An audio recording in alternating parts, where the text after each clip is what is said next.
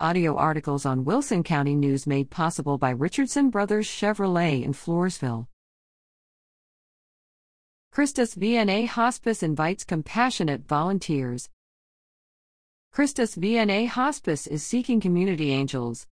The organization has a need for at least 50 volunteers. With the new year approaching, you may want to commit to a new start with a new organization.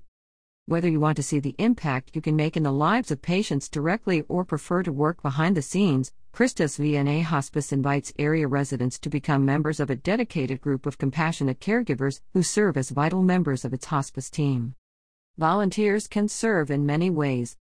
Patient care roles include companionship slash socialization, shopping, caregiver relief slash support, meal preparation, light housekeeping. On the administrative side, assist office staff with duties within the agency, assemble mailings, patient follow up calls. Bereavement services include follow up with families after the death through visits, calls, or cards, assist with memorial services, assemble bereavement mailouts, qualifications for volunteers, compassion and a desire to help others. Orientation and training are required and can be done at home, at no cost to the volunteer. A criminal background check, COVID vaccine or exemptions, drug screen, and TB test are included.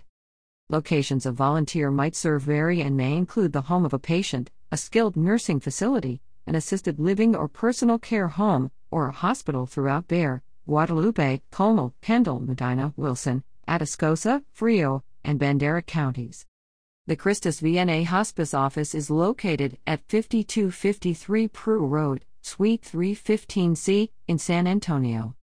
Hospice volunteers often say that helping those in need at a critical point in their lives is profoundly and emotionally meaningful. To learn how you can become a hospice volunteer in your community, Contact Volunteer Coordinator April Maydain at 210 785 5255 or april.maydain at.